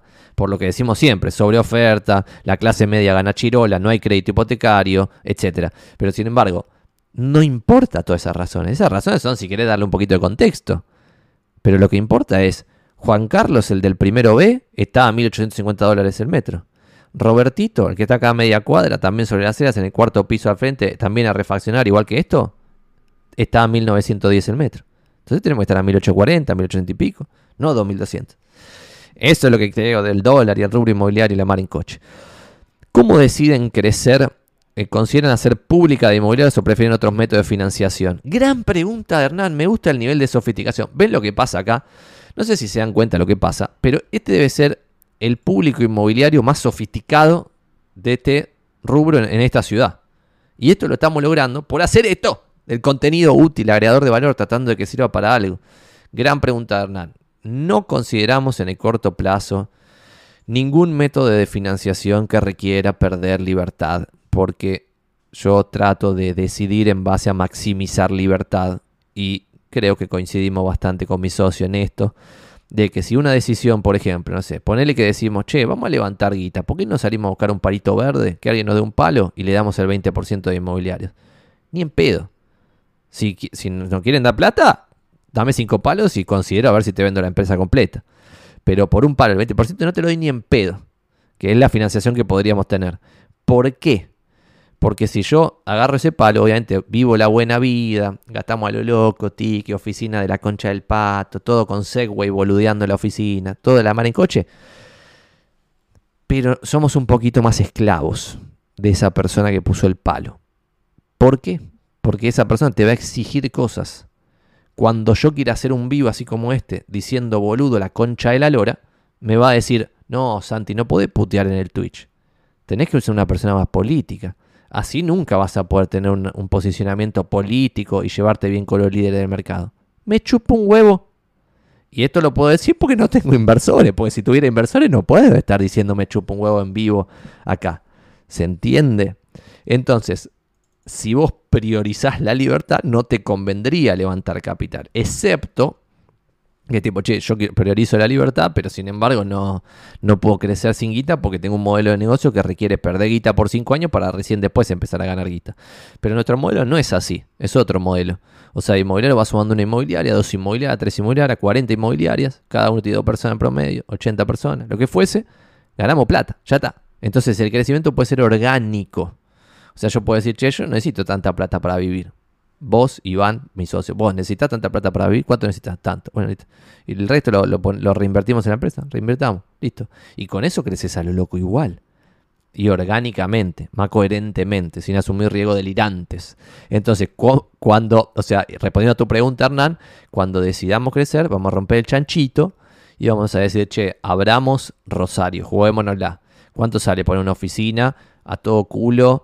Eh, aprender el mismo nivel de conocimiento del posicionamiento de portales inmobiliarios, tener el mismo nivel de destaque, tener el mismo, si se quiere, ecosistema de proveedores que acá no funciona súper bien en Rosario, que no tenemos ni más pálida idea. Bueno, hacemos todo eso en Rosario. ¿Cuánto nos sale? ciento cincuenta mil dólares. Listo, bueno, pongámoslo a ciento cincuenta lucas. Si sale mal, sale mal, perdimos ciento cincuenta lucas. Y si sale bien, tenemos otro negocio tipo de inmobiliario de capital en Rosario funcionando súper bien. Algo interesante con respecto a esto también. Por ejemplo, y esto es muy interesante, me, me, a mí me vuela la cabeza. Modelos que han crecido con franquicia, ahora se están desfranquiciando. Y esto lo puedo decir porque es información pública que está en los balances de las empresas. Por ejemplo, Remax Al principio, el, el amigo Dave Liniger salió a vender tipo a cada región del país, le daba el derecho de, che, te doy Tennessee, te doy Texas, te doy eh, Minnesota, te doy ta, ta. Y ese mengano de Minnesota iba y se chamullaba a todos los inmobiliarios de tipo, che, sumate a Remax, bla, bla, no sé qué. Y ese se llevaba un porcentaje de Minnesota. Y el broker se llevaba un porcentaje de los agentes y los agentes se llevaban un porcentaje de las ventas. ¿Está bien? Con el correr del tiempo se expande, se expande, se expande la red. Está en todos lados, todos los países. En Zimbabue tenés Remax, bla, bla, bla. Y ahora están al revés. Están agarrando la guita que ganan para decir, che, ¿por qué no nos volvemos a comprar Minnesota? ¿Cuánto quiere el, el rey de Minnesota? Que en su momento nos ayudó mucho. Pero ahora que tenemos una moneda, saquémoslo del medio.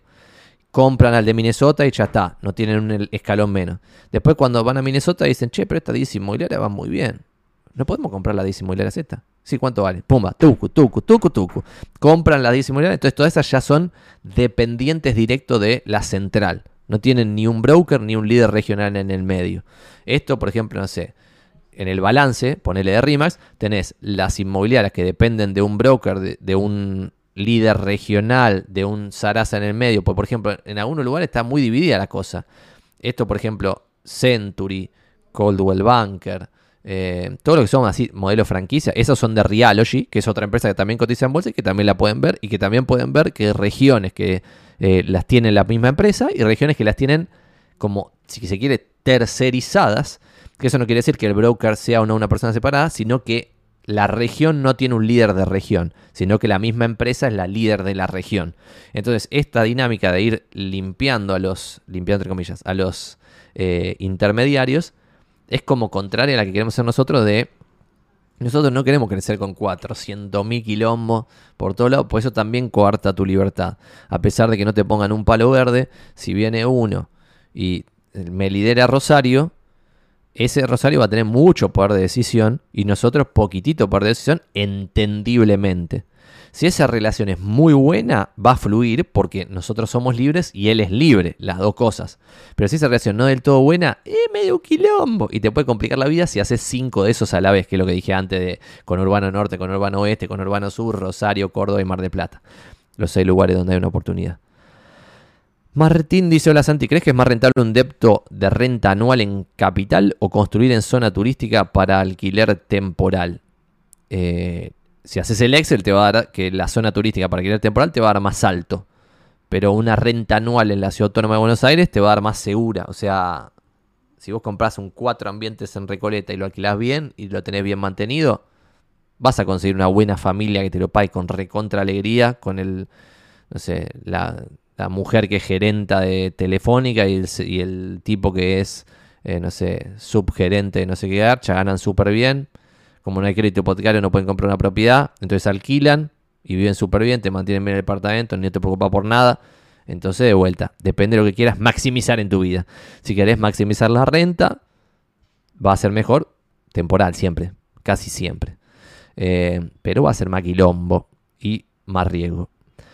Acornu dice, crack, gracias por la respuesta a lo que decís vos, es ley, así que a comprar un usado garcha para avanzar de a poco. Me vuelvo loco. Gastoncito regaló una suscripción a Ale Altamirano. Decime, Gastoncito, que lo conoces a Ale Altamirano o estamos regalando suscripciones randomly. Además me vuelvo loco que hay una suscripción por Twitch, me vuelvo loco. Hola Santi, totalmente de acuerdo, ningún broker puede tener más de diez propiedades en cartera, claro, ningún inmobiliario, agente, como cada uno le llame. Por ejemplo, acá en Buenos Aires le dicen broker muchas veces al dueño de la oficina y agente al que trabaja, pero pues lo mismo, eh, depende. Por ejemplo, no sé, Miranda Bosch le llama broker al que trabaja, al que tiene las propiedades, y creo que es senior broker el que, como que el que lidera. Eh, nuestro número es cinco propiedades en cartera vendibles, que se puede complementar con alguna que otra garcha, pero no muchas. Entonces coincido en que diez puede ser un límite.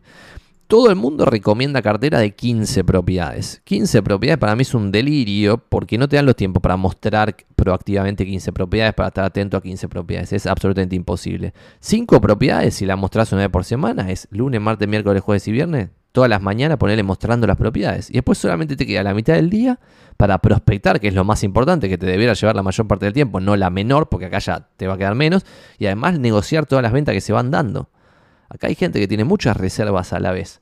y es un quilombo, un tiqui, tiqui, tiqui, tiqui, tiqui. Yo creo que lo máximo que tuve fueron ocho, pero acá ya lo batieron ese récord y es muy difícil cuando tenés diez reservas a la vez, porque la mayor parte no vas a hacer nada, porque ponele, ya se acordó todo, fue todo perfecto, fue to fueron todos los papeles a la escribanía, ya le llevaron la escritura, va todo perfecto.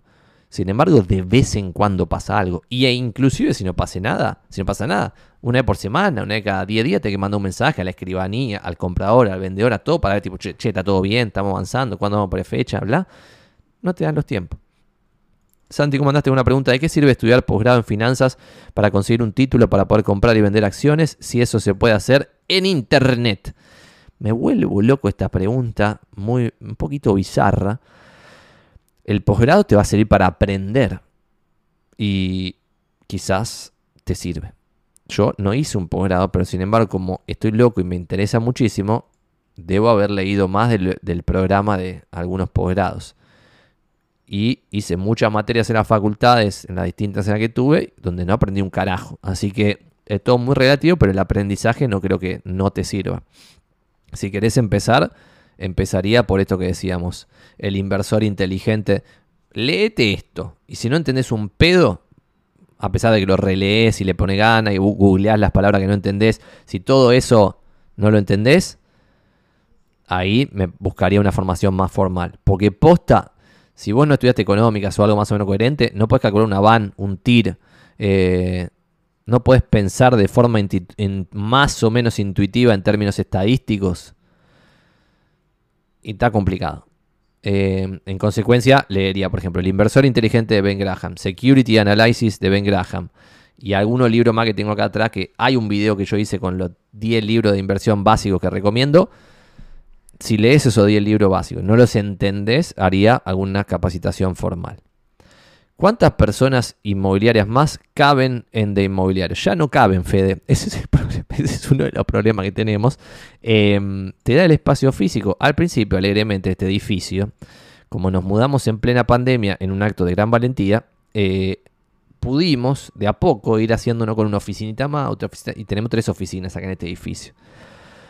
Ahora ya no, no, no, no, no, no podemos lograr que nadie más deje sus oficinas. No hay, no hay forma. Le tiramos bombita de olor todo, pero no se van. No, mentira. Eh, no hay forma de conseguir nuevas oficinas, entonces ya estamos considerando eh, mudarnos. Y la mudanza, cuando la hagamos, que no sabemos cuándo va a ser, va a ser en una cantidad de metros mucho más gruesa. Acá son setenta metros por oficina más o menos, son doscientos diez metros cubiertos. Y ya no alcanza, pero por algunas cosas. Por ejemplo, o sea, ahora está bastante vacía la oficina, pues son doscientos diez metros, hay cinco personas o algo así. Pero en ciertos horarios se usan todas las salas de reunión a la vez y hay medio quilombo. Eso es una desventaja de lo que nos está pasando hoy con el crecimiento descontrolado. O cuando hay reunión, hay mucha gente y no hay ninguna sala de reunión enorme. Porque tipo la sala de reunión más grande tiene treinta y cinco metros o algo así y no entra gente a lo guaso. Entonces tenemos muchos problemas. La próxima mudanza debiera ser a una oficina de cuatrocientos metros en una sola planta. Y ese es otro problema del crecimiento. Y por eso a veces digo que te puedes fundir por crecer. Cuando nos mudemos, y esto lo cuento porque a alguien le puede llegar a servir. Cuando nos mudemos a la oficina de cuatrocientos metros, acondicionar la oficina de cuatrocientos metros para nuestro estándar va a salir más de cien lucas. Y no sabemos cuánto va a durar. Y es un alquiler. Entonces, si vos después te vas... Gran parte de esas cien lucas, pum, se evaporaron a la mierda, no queda nada. ¿Por qué? Porque te vas a mudar a, no sé, un edificio de mil metros después de los cuatrocientos. Y otra vez tenés que poner, en vez de ciento veinte, tenés que poner doscientos cincuenta para acondicionarla. Y si eso te dura poco, bueno, hay otro punto, otro punto, otro punto. Por eso, Fede, también nuestro foco, para responder tu pregunta de forma agregadora de valor, es cada vez ir más al eh, que sean todos muy productivos. Porque... Vos podés tener un equipo de cien personas donde la mitad no vende nada o vende pau, chau chipalito. Y ahí el negocio se te complica mucho. Más allá del costo variable y fijo que genera cada persona, te genera este tipo de decisiones. Si nosotros cuando llegamos a cien decimos, che, ahora que llegamos a cien vamos a bajar a cincuenta de una. Pumba, pumba. ¿Por qué? Porque tenemos que volver al estándar de somos la elite de verdad, tipo pum, pum, pum, bla, bla, bla. Entonces ahí se te facilitan un montón de, de temas que hoy son un quilombo. Más allá de que quizás, como siempre digo acá, de cuatro ingresantes, tres venden algo y de los tres, dos son superavitarios. O sea que el treinta y tres por ciento del equipo es deficitario. Eso no me molestaría si mantenemos los costos como están ahora. Pero si por tener al treinta y tres por ciento del equipo, del equipo deficitario nos tenemos que mudar a cuatrocientos metros, tenemos que pasar al siguiente nivel de portales inmobiliarios, al siguiente nivel de relevamientos, al siguiente nivel de sistema de gestión, al siguiente nivel de todo lo gasto, por tener al treinta y tres por ciento deficitario, claramente ahí va a generar un incentivo zarpado a nosotros a decir, che, este treinta y tres por ciento deficitario no lo podemos mantener más, todo bien, pero no, porque ahí... Pumba, reducís el equipo, mantenés una oficina, quizás la de, te aguanta más la de cuatrocientos metros cuando nos mudemos, etcétera, etcétera. Eh, Choriceto dice, ¿dónde lees las preguntas? Las preguntas las leo de este chat, de Twitch y de YouTube. ¿Qué más incluye tu modelo, además de oficinas, portales, relevamiento y capacitación? No sé si Fede nos quiere copiar el modelo o por qué lo pregunta específicamente, pero quizá lo podemos responder muy, muy brevemente. Ah, tengo, creo, un documento. Voy a ver si lo podemos... Mientras tomo un café Zuli, puedo mostrarte este documento, si es que lo encuentro. Que hicimos uno nuevo, formato celular, que si alguno lo quiere, mi celular, siempre lo digo, es once treinta y seis veintiuno cincuenta y nueve. Digo once treinta y seis veintiuno cincuenta y nueve. once treinta y seis veintiuno cincuenta y nueve. Voy a ver si consigo un P D F que armamos, que está bueno. Estoy tratando de alargar como la televisión cuando hay que chamullar, para ver si te lo puedo mostrar este documento copado. A ver, a conquistar el mercado, separación de portales, díptico. A ver esto. Voy a poner el celular así, me agarra WhatsApp desde la compu, mejor. Si lo encontramos, te lo paso. A ver, a ver, a ver.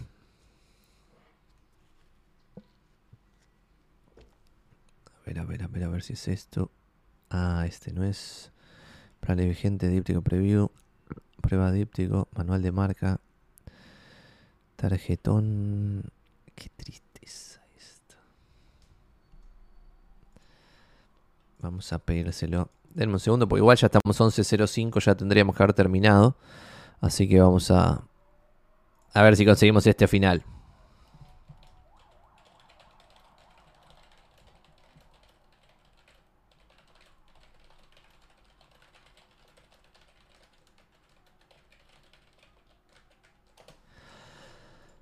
A ver si lo encuentro en el drive de Inmobiliarios. Más que nada para mostrar algo diferente, pues siempre muestro el mismo folleto cuando me piden el chivo. Y no, no se desesperen que después tenemos acá algunas preguntas más. trust fund punto com. ¿Qué viven de la ciudad? Bla, bla, bla, bla. Operador Team Leader. Está buena la de Team Leader. Ahora la vamos a ver. A ver esto. Propuesta de valor. Vamos a ver si se llama así.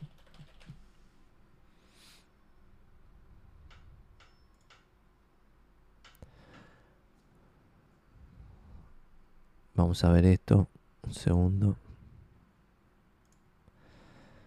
Me están llamando ahí de costado.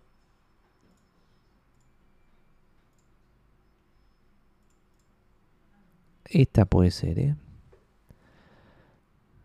Eh, creo que sí, esta. Vamos a mostrártela y te respondo el pedido del chivo con una cosa bien concreta. Este es un documentito que nosotros pasamos por celular. Cuando alguien nos pregunta por celular, le paso esto, pues se ve en vertical perfecto en el celu. ¿Cómo crezco profesionalmente y gano más dinero al mismo tiempo que disfruto de mi trabajo? Hacer crecer exponencialmente tu negocio sin perder dinero ni asumir riesgos. Esto suena chamullo, pero es real. ¿Por qué quiere decir esto? Es que si vos ya estás en el rubro, vas a vender más porque la magia de marketing de inmobiliario va a apalancar tu talento en ventas. Y no vas a tener que pagar esos relevamientos, esos destaques, etcétera. Y no hay ningún otro lugar donde puedas tener esto sin pagarlo. Esto es de locos.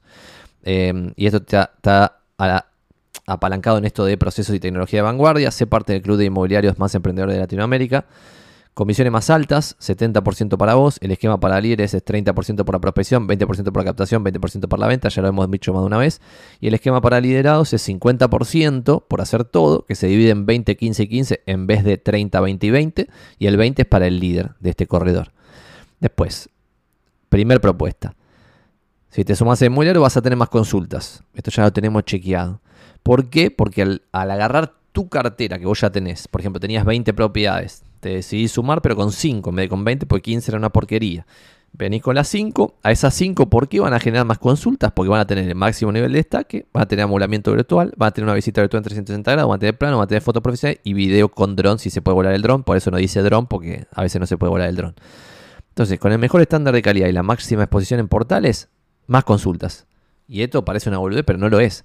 Más consultas es más visitas presenciales, más visitas presenciales son reservas más rápidas y a mejor valor.